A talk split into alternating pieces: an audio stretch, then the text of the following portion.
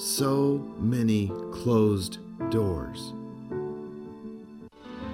Like the disciples who were locked away in the upper room after Jesus' death, we too might feel that all hope is lost in this present time.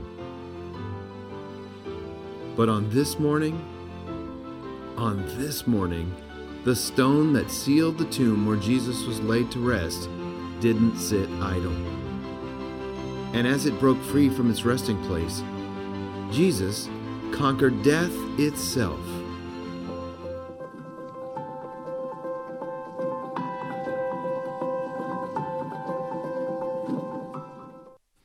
Good morning, Christ Church. So glad to be with you in worship this morning. I'm Pastor Andrew, one of the pastors here at Christ Church. Christ Church is a church about lifting lives, elevating Christ, a church for those who aren't here yet. Thanks for joining us this morning in worship. We're into a sermon series that we've entitled, we've entitled it The Living Room Easter. We started at Easter Sunday, and we've been examining ever since the resurrection story. We've been seeing how, at that very first Easter, so long ago, in fact, the disciples were in their living rooms and they were experiencing Jesus coming to them and, and revealing himself resurrected and alive. And so we've been taking these past couple weeks looking at those resurrection narratives, those resurrection stories, as people encounter Jesus alive once more. All of the stories that we've been focused on have been happening within the Gospel of John. A gospel is a firsthand eyewitness account of the life, death, and resurrection of Jesus Christ. It's got to do with Jesus and specifically his death and resurrection. And so, in this particular gospel, it has its own flavor, its own characteristics. And the flavor and characteristics of John is, has to do with individuals, real people like you and like me who encounter Jesus, their thoughts, their emotions, and their stories when they meet Jesus risen and resurrected again. The Gospel of John is up close and personal when you look at Jesus and the resurrection. And so the stories that we've been looking at have to have been covering all sorts of individuals. This morning is no different. We are going to be picking up where we left off last week. And so it's important actually to kind of bring you up to speed on where we were so far in the story. Jesus has died, Jesus has resurrected, and he's begun appearing to his disciples. And although at first he appeared to them in their living rooms, the story has now moved beyond the living room as some of the disciples have gone back to their home area in the home region near the Sea of Galilee. So let's talk about the context we're picking up in this morning. The disciples traveled back to where they originally lived, the Sea of Galilee. There's a handful of them, not all 12, but a good group, and they've gone back and reverted to some old behaviors, old uh, creature comforts and habits that they're accustomed to. A lot of these guys were fishermen before Jesus showed up and changed their lives, and so they went back to fishing. It's what they knew, it's what they were comfortable with. And so they spent all night out in the boat fishing, fishing, fishing. They caught squat Absolutely nada. Not a single fish. It's one of those moments you pull out the net and there's a boot in the net, okay? It's kind of like one of those kind of nights. And all of a sudden, as day is breaking, they've decided to throw in the towel. They've said, forget it, we're done fishing for the night, we'll try again later. They look to the shoreline, and there's an individual there who says, try one more time. What the heck? All right, we'll give it a whirl. They throw out their nets. Lo and behold, fish. Lots and lots of fish. So many fish that they have a hard time pulling the nets actually into the boat. They realize the individual on the beach is not just your average Joe. No, this is another moment, a miraculous miracle moment that reveals Jesus Christ is once again among them. Jesus shows up on that shoreline. The disciples are so excited that, in fact, one of them, Peter, jumps in the water and runs to the shore. Jesus is waiting there, ready to hang out, ready to spend quality time with these men that he cherishes, these men that he loves. There's a, there's a fire going, and he's got a little barbecue of fish. There's some warm baked bread on a rock waiting for them. And it's this total moment of hanging out and having breakfast with Jesus on the beach. It's totally bro time. I can picture them throwing a frisbee and laughing and joking and just simply finding some rest and excitement and joy. You have to remember the bigger context at hand has a lot to do with their confusion. It has a lot to do with changing circumstances, not really grasping everything that's going on. But in this specific moment, there's an oasis that's carved out as they experience Jesus alive and in their midst once again.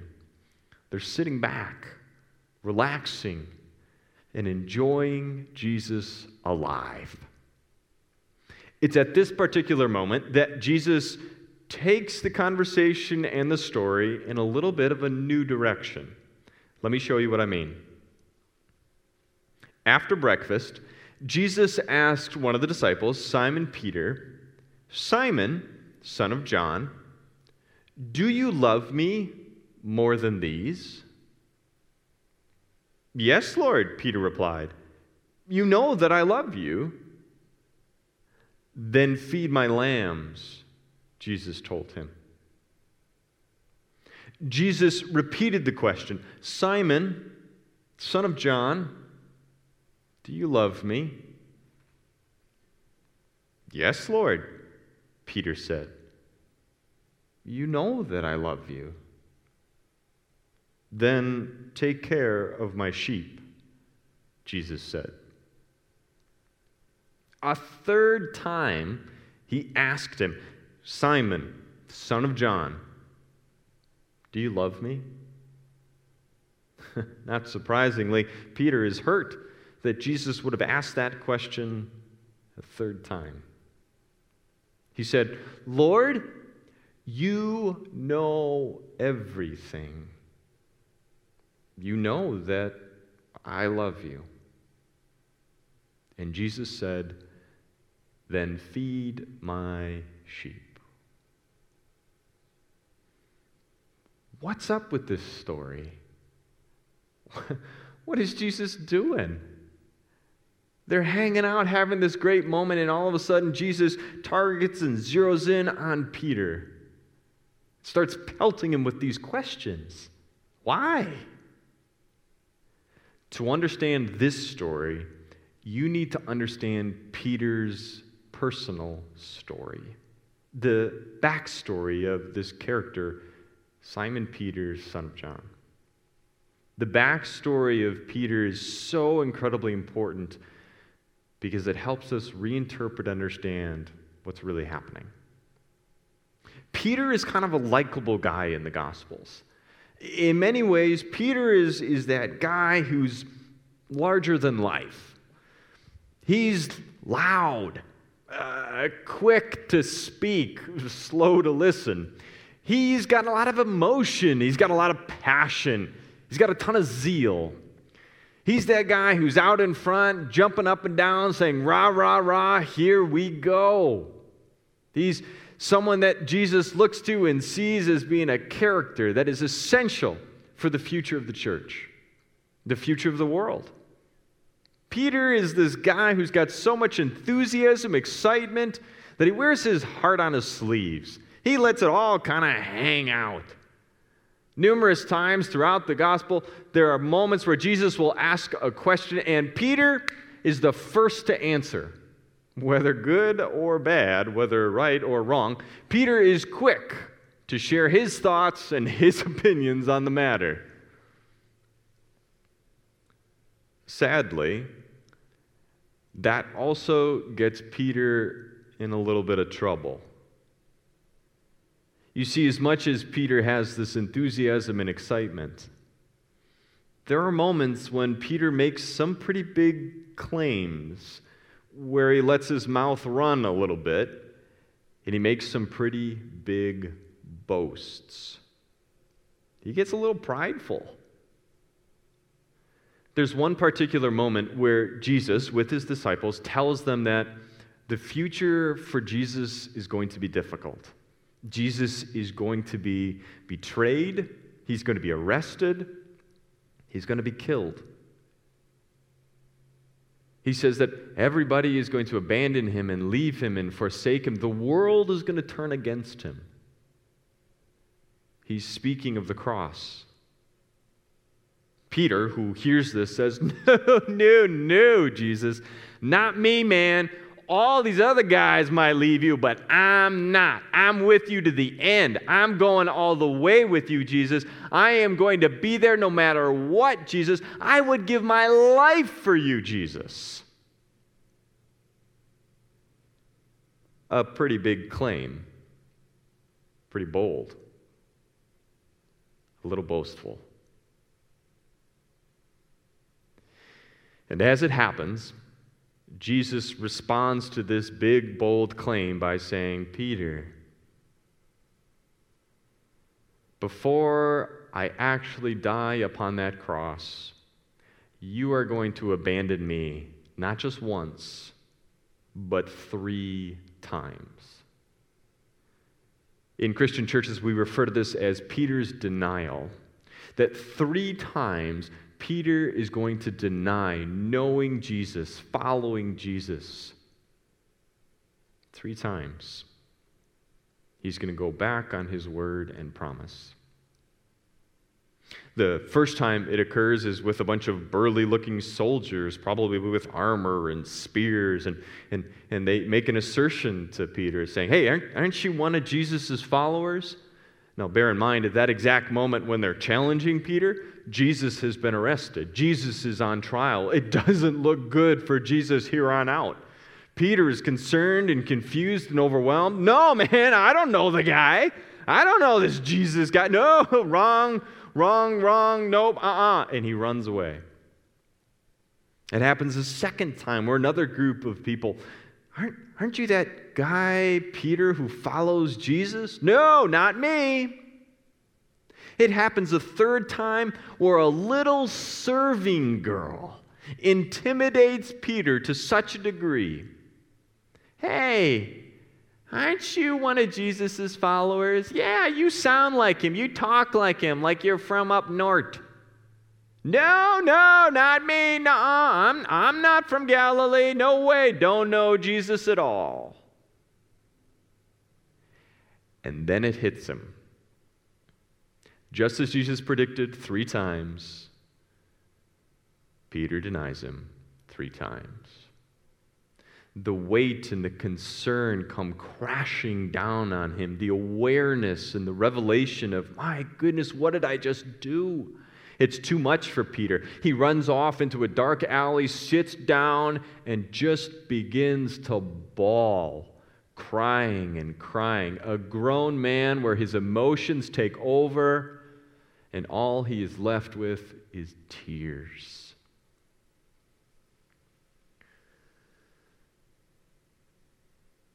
Fast forward to sitting on the beach now with Jesus. Jesus, in the midst of the laughter and the fun and the frisbee, leans forward and says, Hey, Peter, you remember when you said you wouldn't leave me like all of these guys? Remember when you said you would love me more than them? Awkward.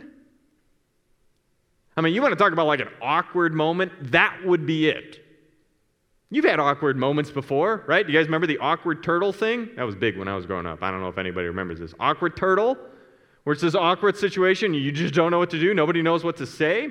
We have other phrases that try to capture this. The elephant in the room, uh, when you have to clear the air. I've got a good friend who, who refers to the bloody rhinoceros head. It's a bit more colorful, but it gets the message across. You cannot ignore it when somebody has something so significant, you've got to address the situation at hand demands that you address the elephant in the room. For Peter, for Peter, the elephant in the room has to do with the gap in his life, the gap that's been created between him and Jesus, the gap that's been created between Peter and the other disciples, relational gaps world gaps, as the world isn't what Peter thought it was going to be. Gaps and lots of gaps. Let me put it to you like this there is a moment in time in this story where Jesus leans forward and calls Peter to account for the gap between what Peter said and what Peter did. There is a gap between who Peter was and who Peter aspired to be. You guys can probably empathize with that. Having gaps in your life. I know I can. Moments in time where there is a difference between who I am and who I wish I was. Moments in time where there's a difference between the world as it is and the way in which I wish the world was. Gaps between the way my family is and what I hope for my family gaps.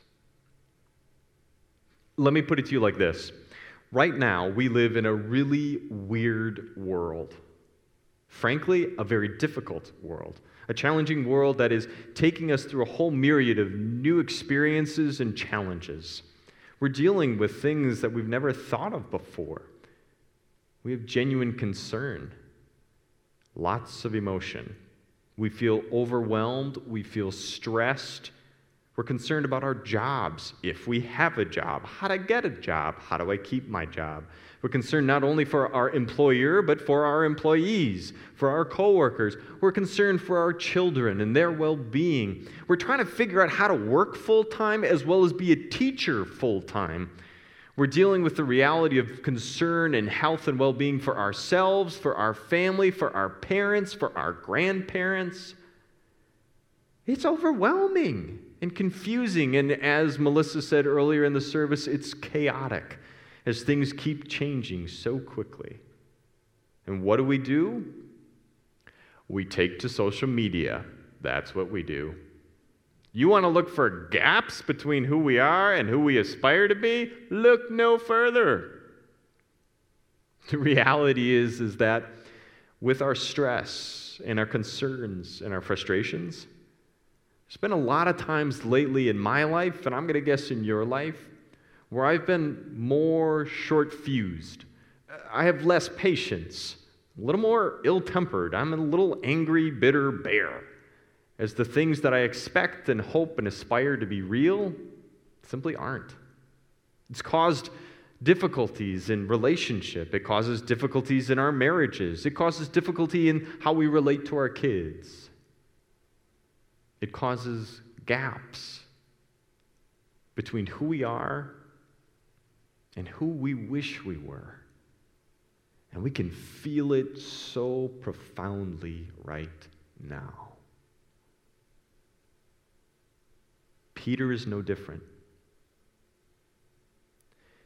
Peter is confronted by Jesus with the gap between who he is and what he's done and what he had hoped for and who he aspired to be. Jesus' response is telling. He looks at Peter and he says, Peter, don't you dare ever deny me ever again. No, no, no, no. That's not what he said, okay? Like, JK, just kidding. We just read it a couple minutes. That's not what he said. Read your Bibles, uh, and you'll find that's not what he says. No. Jesus actually does something absolutely spectacular, radical, loving. You see, as much as Jesus is willing to wade into the moment at hand and work to help Peter come to a place of recognizing the gap, he gives Peter the opportunity for, well, confession. That's what confession is. Confession is coming to grips with the gaps in our lives. But in so much as Peter has now confessed, Lord, you know everything, including, Lord, that I have not loved you perfectly. That's what Peter says. Jesus' response is not condemnation, it's something totally different. The theological word that we use is absolution. Jesus looks at Peter and says, Peter, it's never been about you becoming who you think you should be for me. This has always been about you becoming who I aspire you to be. Peter, this is about you becoming the shepherd that I designed and gifted and have called you to become. This is about you becoming someone who will change the, the face of the earth. Peter, this is about you getting to become the person that I have always hoped and dreamed myself that you would become. Peter, you are loved, you are forgiven, and you are invited to still become the person that I desire and have made you to be. Don't give up, Peter. Be who I made you to be, Peter. It's a powerful word. And it's meant for you as well. That the plans and the purposes, the design and the desires, the hopes and the aspirations of the living God for your life are what He is continually inviting you into. He forgives the past, and out of love, He looks at you with possibility and hope that you too can change the face of this world as you become one of His sheep as you become one who influences others for the sake of the kingdom of heaven. Just like Peter, you get to explore and become the person God has always called and always intended for you to be. You get to be His and all that that entails. Commentaries talk about this experience with Peter as the moment of reinstatement or the moment of restoration, where Peter is restored. Not only to right relationship with Jesus, not only also to right relationship with the other disciples, but a moment where he is restored to the future that Jesus has always had in store. From this moment on, Peter will become one of the greatest figures in the world. He will change and shape the future of God's kingdom on earth made real in the church. Peter will go on to proclaim and profess Jesus Christ risen, resurrected, forgiving. And he will be then the one to share with others how God has plans and futures for them, for you. And just as Jesus invited Peter, Peter invites others to see and explore and become the people that God has invited and dreamed them to be. That invitation, that absolution, the forgiveness of the past and the promise of the future has been handed down literally from generation to generation of Christians to this exact moment, where once again, Jesus speaks today to those who would hear, to those who would listen, that you are loved, you are cherished, you are forgiven. The past is the past. And you can walk into the future, becoming more fully each and every day the person that Jesus desires, designs, aspires you to be. you see, this story has less to do with Peter becoming who Peter wants to become, and more the invitation that we would be the people that Jesus Jesus aspires us to be the sheep of his pasture, the shepherds that care and steward and love others, the children of the living God and followers of Jesus, his disciples.